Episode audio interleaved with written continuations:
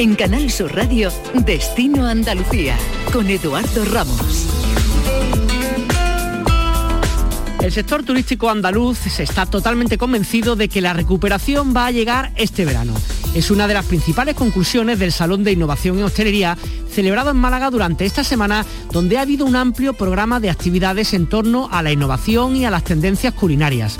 En esta toma de contacto entre los profesionales, responsables de las patronales o de las distintas administraciones, son positivos en cuanto a la percepción en lo referente, como les decíamos, a esta recuperación turística. Y más cuando desde este jueves ya podemos volver a viajar dentro de nuestra comunidad autónoma. Empresarios hoteleros y hosteleros se muestra esperanzado que ya este fin de semana incluso haya una importante llegada de visitantes, sobre todo al litoral, después de meses en los que no ha sido posible ni hacer turismo ni hacer uso de las segundas residencias en las costas o en las montañas. Un primer paso para que podamos hacer turismo a nivel nacional e internacional y para que a la vez puedan visitarnos turistas de todas partes del mundo.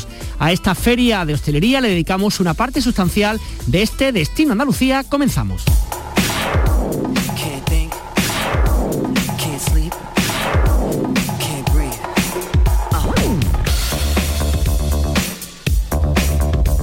En este salón de innovación en hostelería han presentado productos, servicios y novedades hasta 130 empresas que han traído soluciones para encarar la digitalización, reduciendo el contacto del viajero con terceros o avanzando en un desarrollo más sostenible. Uno de los más llamativos ha sido sin duda la presentación de unos robots para los hoteles y restaurantes y que estos puedan utilizarlo cuando hay ciertos momentos de mucho trabajo y en algunas cosas, algunos aspectos concretos de los clientes.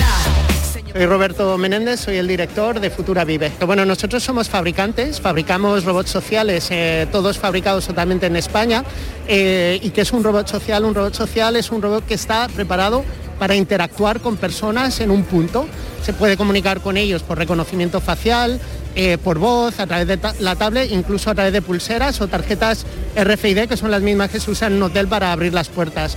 y tienen software específico para restaurantes, hoteles, eh, hospitales, centros de salud, residencia de ancianos y cualquier empresa que tenga una recepción. ¿Y qué es lo que haría exactamente? O sea, ¿cómo interactuaría en este caso, por ejemplo, el turista que llega, no sé, a un hotel o a un restaurante con, vuestro producto? Bueno, en un hotel tiene unas funcionalidades muy buenas, eh, por supuesto como punto de información. Hemos hecho una promoción ahora, hace un mes, eh, terminó en el Only, Hotel Only You de Atocha y estaba funcionando como punto de información tanto del hotel, como de medidas COVID, eh, atracciones que había en el entorno e incluso que se pudieran eh, luego contratar desde el mismo robot. Luego tenía un premio eh, en el que, bueno, primero interactuaba con la persona, le adivinaba con datos biométricos su edad, sexo y estado emocional y un juego que llamamos el adivino muy divertido para empezar a conocer a la persona. Luego le proponía un quiz para unas preguntas y si ganaba tenía un premio dentro del hotel, que podía ser un brunch, un desayuno, una copa eh, por último, una cosa súper interesante que puedes hacer tanto el check-in como el check-out. Si tú le das permiso al robot para tomar una foto eh, tuya, ya asocia tu correo electrónico, tus datos y el check-in, check-out.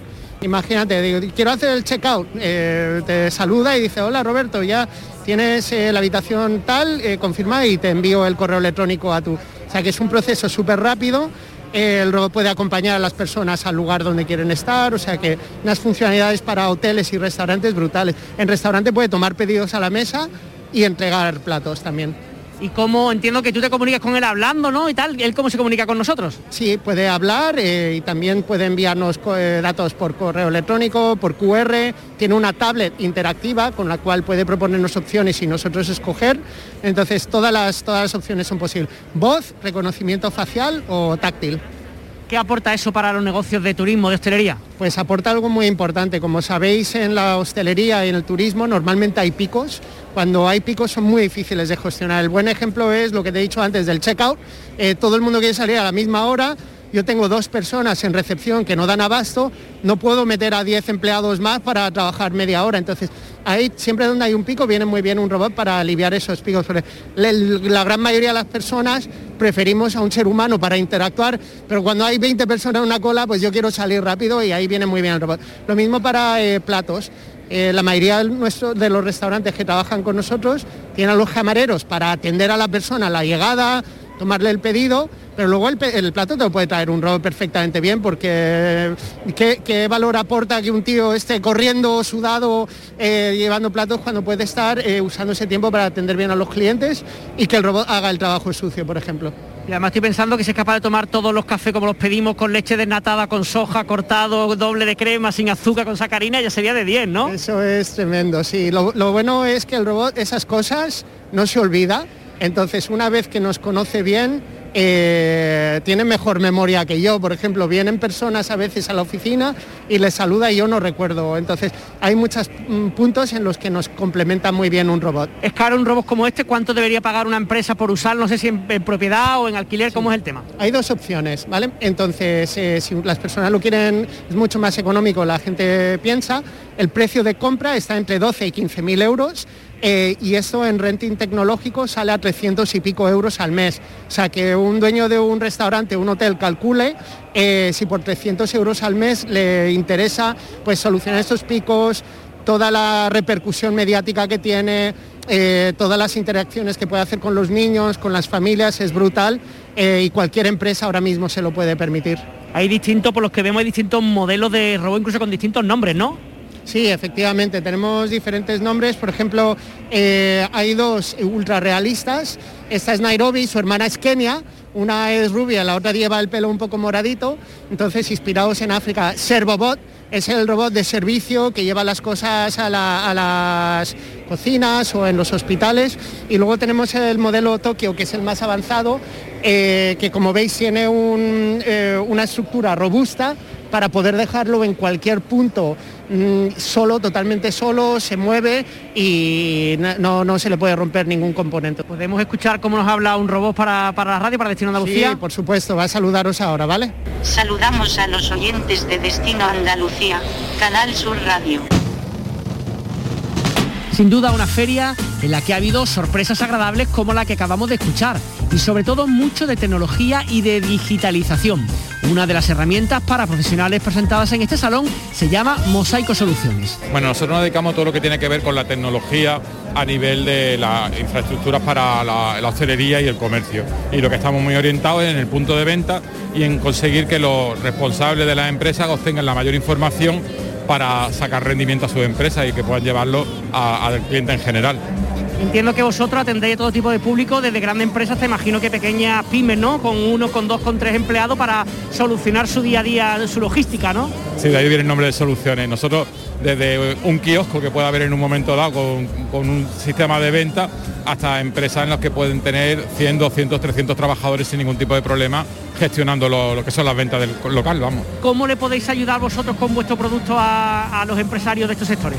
Pues básicamente ayudándoles a gestionar porque si algo tiene la tecnología es que tiene que hacer más fácil lo que es sacar el rendimiento a, las empresas, ¿no? El control de la empresa, el, control del personal, el control del producto.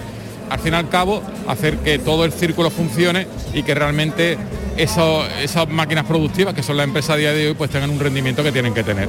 ¿Habéis notado el parón, imagino, este último año? ¿Se va remontando la cosa? Sí, bueno, el, parón eh, fue muy fuerte, fue en seco prácticamente durante los meses de marzo, abril y mayo. Sí que es verdad que en el mes de junio y julio hubo una, alegría bastante eh, inusual, por decirlo de alguna manera. Pensamos que ya se había solucionado todos nuestros problemas y a partir de ahí hubo un, estancamiento en, las ventas, pero sí que es verdad que desde el mes de abril de este año 2021 sí que vuelve una alegría y una confianza. Yo creo que es la, confianza en que esto va a levantar, que, que Andalucía es un motor económico a nivel de, España y sobre todo Málaga, pues que, tiene una capacidad de innovación, de servicio y de empresa muy grande. La gente, imagino, que a veces menos reacia al tema tecnológico. Imagino que hace un año la gente como lo vería, eso son cosas de joven y tal, pero a día de hoy se darán cuenta que eso es sí o sí el futuro y más con el tema del no contacto, de un poco la digitalización y todo esto, ¿no? Claro, eh, sí que es verdad que nosotros hemos conseguido mantener mucho eh, adaptando los, productos nuestros a la realidad que se está viviendo. Todo lo que es el tema del comercio electrónico, todo lo que son el tema de los eh, delivery, ¿no? los, pedidos para llevar, eh, todo lo que eran las páginas web, adaptándolo en los restaurantes que teníamos. Todo eso ha hecho que, evolucione la tecnología mucho más. Y ha venido para quedarse. Es decir, creo que a todos nos va a cambiar la mentalidad de lo que era antes nuestro, nuestro negocio a lo que es a día de hoy. Y sobre todo los teleros, ¿no? encuentros como este del HIT, ¿a qué sirven a empresas como la que tú estás? Bueno, lo primero es que te den a conocer. Y yo creo que este año eh, nosotros nuestra intención cuando hemos venido aquí era que supiesen que seguimos aquí. Queremos apoyar a la hostelería, en nuestro es nuestra fuente de, negocio al fin y al cabo y, durante el año hemos estado haciendo muchas actividades para, ayudarle, pues paralizando cuotas, paralizando eh, servicios, dando un servicio mucho más eh, adaptado a sus necesidades. Y también era lógico que estuviésemos en el Salón HT que está bastante bien, es decir, realmente eh, la asistencia del público en el día de ayer fue correcta, no fue como en años anteriores, por supuesto, pero fue bastante y además muy seguro, ¿no? Con el tema de, los, de las pruebas que han hecho de antígeno a todo el mundo antes de entrar, pues como que parece que está dentro de una isla y que, que soy negativo, ¿no? Y parece que ya hasta los abrazos y, y las manos empiezan a chocarse, ¿no? Pues muchísimas gracias, muchísima suerte. Muchísimas gracias a ti.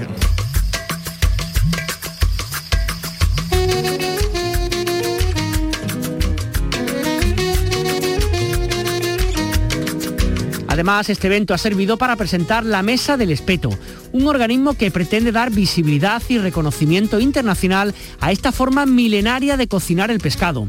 Aunque entre los malagueños y buena parte de los andaluces es más que conocida esta forma de hacer las sardinas, se quiere lograr este reconocimiento internacional y que sea considerado como patrimonio cultural inmaterial de la humanidad. Una forma también de poner en valor a las personas que lo cocinan. José Manuel Moreno ganó en 2020 el premio a Mejor Espetero en Málaga. Pues la verdad que eh, pienso que es la primera vez que se empieza a valorar lo que es un cocinero espetero, pues es realmente el primer método de cocina empleado desde la prehistoria. Y supongo que no contar con el primer método de cocina empleado desde la, desde la prehistoria sería borrar la historia de la gastronomía, incluso la hostelería, ¿no?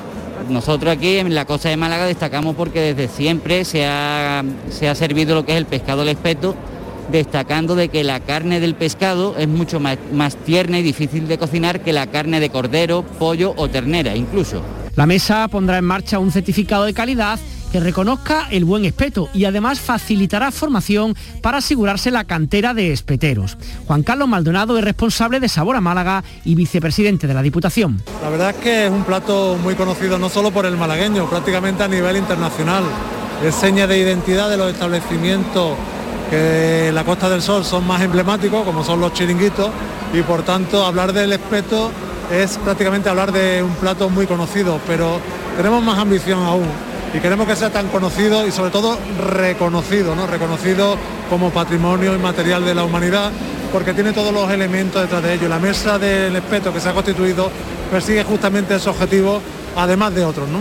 ¿Cuáles son los pasos que se tienen que dar a continuación para conseguir este reconocimiento internacional? Bueno, evidentemente la solicitud a la UNESCO que ya se está llevando a cabo por parte de la, de la mesa y además de ese reconocimiento que es importante, también lo que queremos con la mesa del espeto es incidir en aspectos tan importantes como salvaguardar el futuro de este plato, que es milenario, que resume tradición, arte y en definitiva señal de identidad de una tierra como la malagueña.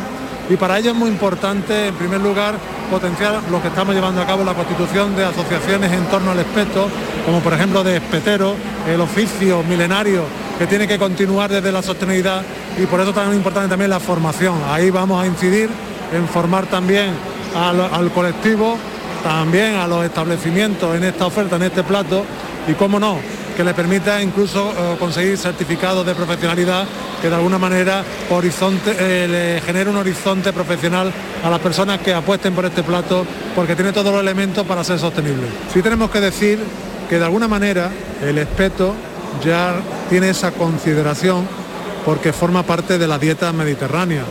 La dieta mediterránea sí tiene ya la valoración o el reconocimiento por parte de la UNESCO como patrimonio inmaterial de la humanidad. Por sus condiciones excepcionales y sus condiciones específicas, la mesa está ambicionando a conseguir ese reconocimiento propio. De alguna forma ya lo tiene dentro de esa dieta mediterránea y lo que no queremos es que esto de alguna manera constituya un conflicto en ese reconocimiento. Por tanto hay que defender esa, esa solicitud y en eso se va a afanar la mesa. Descubre tu tierra. Ven con Canal Sur Radio. Destino Andalucía.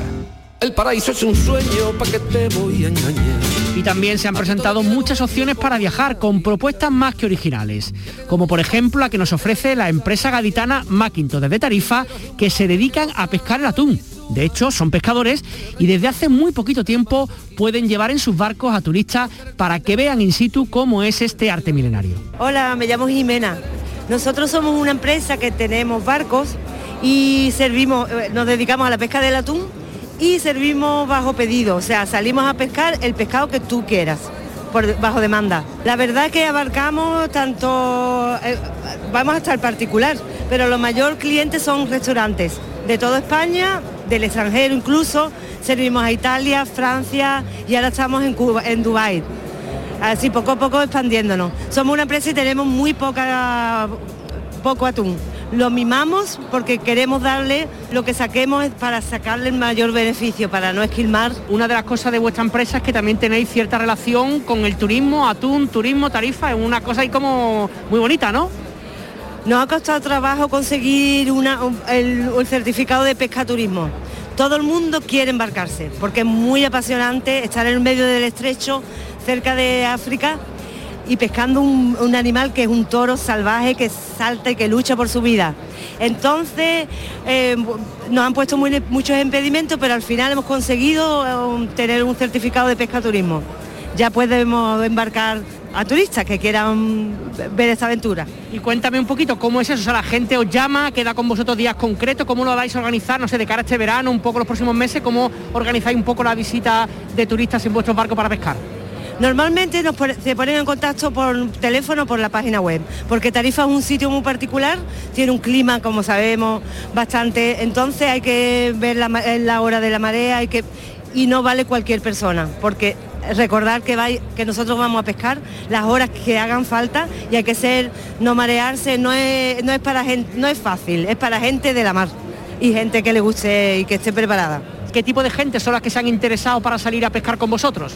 Mucho, mucha gente de la gastronomía que quiere saber lo que está comiendo, el mismo que le damos y cómo y, y ver que es verdad que nosotros practicamos el ikejime, que es una técnica que aprendimos en Japón japonesa de desangrado y de, para que el animal no sufra. Él no ve la muerte, entonces sus carnes están, no se quedan con ácido láctico, no están prietas, no, no tienen esa tensión ni la adrenalina. Eh, mayormente lo de hostelería, pero también muchos turistas extranjeros que lo ven apasionante y lo ven ahí medio de entre África, Europa, es un sitio particular, una experiencia, todo el mundo, para todo el mundo ha sido agradable de momento. Aquellos que nos estén escuchando desde toda Andalucía, que de pronto les suena muy bien lo que está oyendo, ¿cómo hacen para contactar con vosotros? Pues lo más, lo más fácil es por la página web. O sea, buscar eh, JC Macintosh, atún rojo en internet y sale directamente a nuestra página, ven nuestros productos, ven lo que hacemos, tenemos vídeos. ¿Cuánto sale más o menos, cuánto puede costarle a una persona salir con vosotros a pescar un día? 110 euros cuesta. Daros cuenta que tenemos que aseguraros que es una aventura y luego también os lleváis un cacho de atún, ¿eh? pues muchas gracias a ti por la entrevista. Un beso a toda Andalucía. Chao. Viaja con nosotros a tu destino. Destino Andalucía.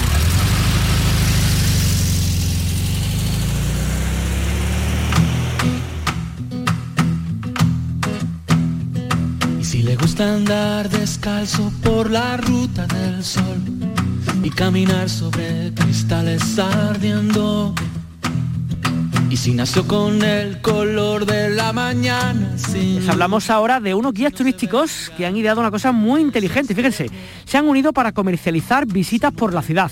Una veintena de ellos han puesto en marcha el proyecto que se llama Fil Ronda, Siente Ronda, una página web donde se ofertan recorridos por esta localidad enfocados al nuevo tipo de turista que ya más bien suele hacerlo de forma individual o como mucho en grupo burbuja o en familia, como se llama, ¿no? En el por el momento solo se ofrecen visitas los fines de semana las citas tienen como punto de encuentro la Plaza de la Merced en tres sedes diferentes para finalizar en la Plaza de España un recorrido que se hace a pie y a lo largo del mismo se van haciendo paradas en lugares de mayor interés para explicar los aspectos más interesantes de cada rincón. Alfredo Carrasco es el coordinador de FIL Ronda y Guía Turístico. Alfredo, ¿qué tal? Buenas tardes. ¿Qué tal? Buenas tardes digamos que hay, que hay que inventarse, hay que reinventarse un poco, ¿no? Y estando en las circunstancias en las que estamos y en los tiempos en los que estamos, esta es una forma, digamos, pues muy inteligente de, de, de darle un poco una, una, forma de enseñar a la gente vuestra, vuestra tierra, ¿no? Claro, nosotros los, los guías somos unos profesionales apasionados que nos encanta enseñar ronda, es un sitio tan bonito y bueno, y que nosotros aportamos pues nuestro conocimiento, nuestra experiencia, nuestra frescura en el caso de otros compañeros. Entonces, eh, la verdad es que viendo que grupos eh, no esperamos de momento, pues estuvimos dándole vuelta a la cabeza y la verdad es que surgió esta idea y estamos muy ilusionados, 20 guías eh, poniendo visitas en marcha y a trabajar de forma conjunta, que es lo que tenemos que hacer, aunar los esfuerzos ahora que las cosas no pintan también. Mm. ¿Y la idea cómo es? Eh, digamos, se reserva o uno se presenta en los tres horarios que tenéis en la Plaza de la Merced y ahí se va acoplando? ¿Cómo es un poquito la dinámica? Nosotros, nosotros recomendamos que se reserve. El tema es eso, nosotros tenemos tres visitas cada día, a las 11 de la mañana, a las 12 y media y a las 4. Todas hacen el mismo recorrido y el cliente puede reservar en nuestra página web, que como tú decías es eh, filronda.com, sienteronda.com, y entonces eh, ahí eh, pueden reservar el horario que mejor eh, se adapte al tiempo que ellos van a estar aquí. También pueden hacerlo por correo electrónico, ahí lo pueden hacer online, lo pueden hacer por correo electrónico o directamente presentándose allí. Hmm. Ocurre que si se presentan allí, eh, puede ser que el tour ya esté completo, porque hacemos hincapié en que queremos dar cercanía y un trato muy especial a los visitantes que nos elijan, a los turistas que nos elijan, y por eso vamos a tener un límite de 10 personas por grupo, para que todos seamos mucho más cercanos. ¿Qué rincones, qué esquinas, qué plazas, qué lugares le vais a enseñar de ronda? acabaríamos antes si te digo qué es lo que nos vamos a enseñar. Hacemos un recorrido muy profundo, eh, mucho más profundo que otros que hay, y la verdad es que, bueno, bajamos eh, por los jardines de Cuenca, vemos el puente nuevo, el puente viejo, el puente de las curtidurías, se ve desde lejos los baños árabes, la plaza del ayuntamiento, el Palacio de Marqués de Salvatierra, eh, la iglesia de Santa María de la Encarnación, todos exteriores, pero con explicaciones concretas de, la historia de cada monumento. Entonces, es un recorrido muy, muy completo y la verdad es que la gente que lo ha disfrutado nos ha dicho eso, que, han conocido mucho más de lo que esperaban. Somos 20 profesionales eh, eh, con mucha experiencia entre todos y con una capacidad de adaptación tremenda. Entonces ahora mismo, si lo que tenemos es eh, movilidad en la provincia de Málaga, pues lógicamente vamos a tener turistas de la provincia, que son todos más que bienvenidos, y que seguro que eh, hay muchos que tenemos rincones de la provincia que todavía no conocemos, pues ahora es la oportunidad. Yo invito a la gente que, a que se lance a viajar, y si vienen a Ronda, mejor que mejor, ¿no? Pero que viajen dentro de la provincia, que es maravillosa. Cuando esté abierto la movilidad entre provincias, pues lógicamente nuestros turistas serán eh, andaluces y a medida que se vayan ampliando movilidades, iremos incorporando visitas a nuestra oferta. Piensa que entre todos hablamos, eh, además de español, inglés, francés, alemán, eh, italiano, portugués, y seguro que me dejo algunos en el tintero. Entonces, a medida que mm, vayan viniendo turistas de diferentes nacionalidades, iremos incorporando a nuestra oferta eh, pues más, más idiomas y otros tipos de visitas, pero eso un poco más adelante. Hemos puesto unos precios muy, muy asequibles que es 10 euros por persona, que es lo que eh, te gasta tomando caña durante dos horas, ¿no? Entonces, es una experiencia altamente recomendable porque nosotros lo que planteamos eh, no solo es que el turista, eh, el malagueño, el andaluz, el español, el europeo, el americano, visite Ronda. Nosotros lo que planteamos es que, que la sienta como nosotros lo hacemos los guías aquí. Una última pregunta, Alfredo. Yo sé que es muy complicado la fecha en la que estamos, en el inicio de la primavera, pero ¿qué previsiones tenemos? ¿Cómo movéis en cuestión de ánimo, de esperanza, de reservas? Con ¿Cómo puede ir, digamos, sobre todo el verano en, ahí en, Ronda?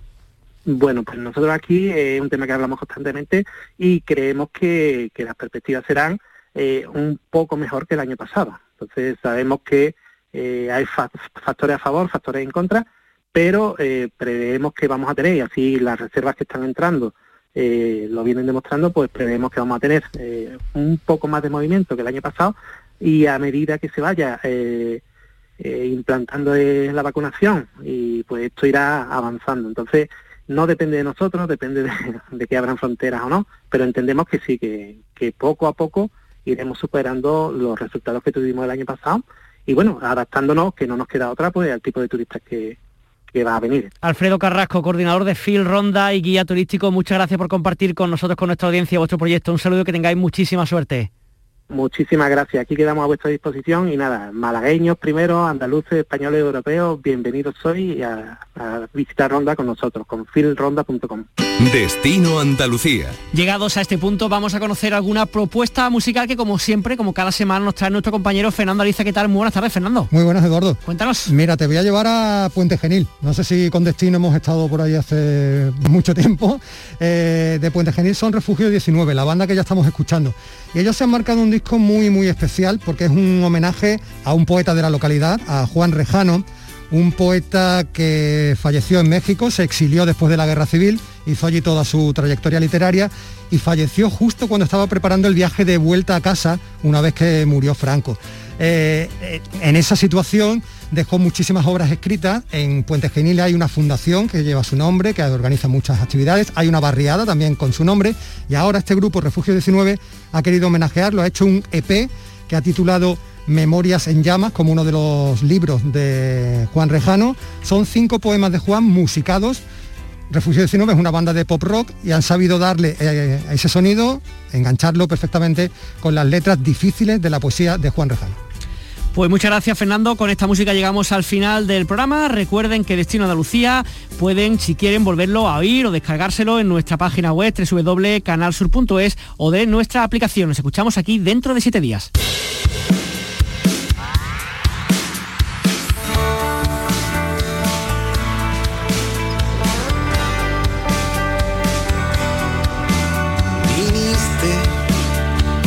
Los caminos que del olvido retornan. Cuando perdida la tierra, iba yo buscando escalas para morir en el viento. Cuando a ti te designaban lentas huellas del pasado que aún temblaban en sus ojos, en sus ojos. Viniste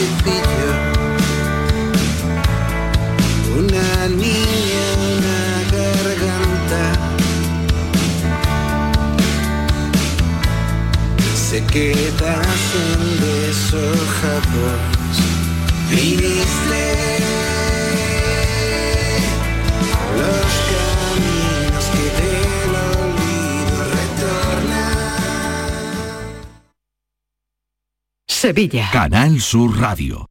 Yo ya no pago por mi consumo y digo chao, digo chao, digo chao, chao, chao, a tú lo mismo. Vente conmigo, nuestro petróleo es el sol. Dile chao.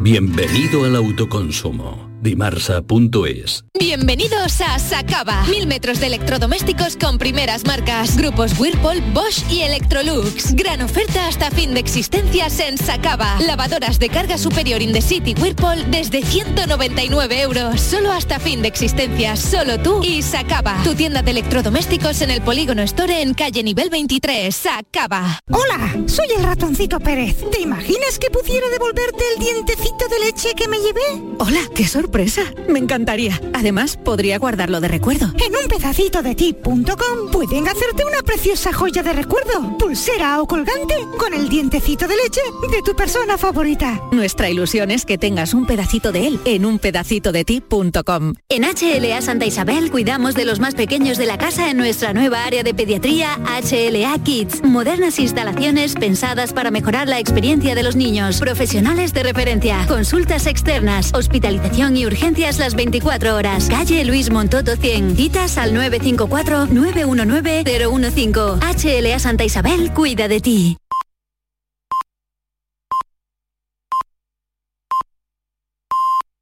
Andalucía.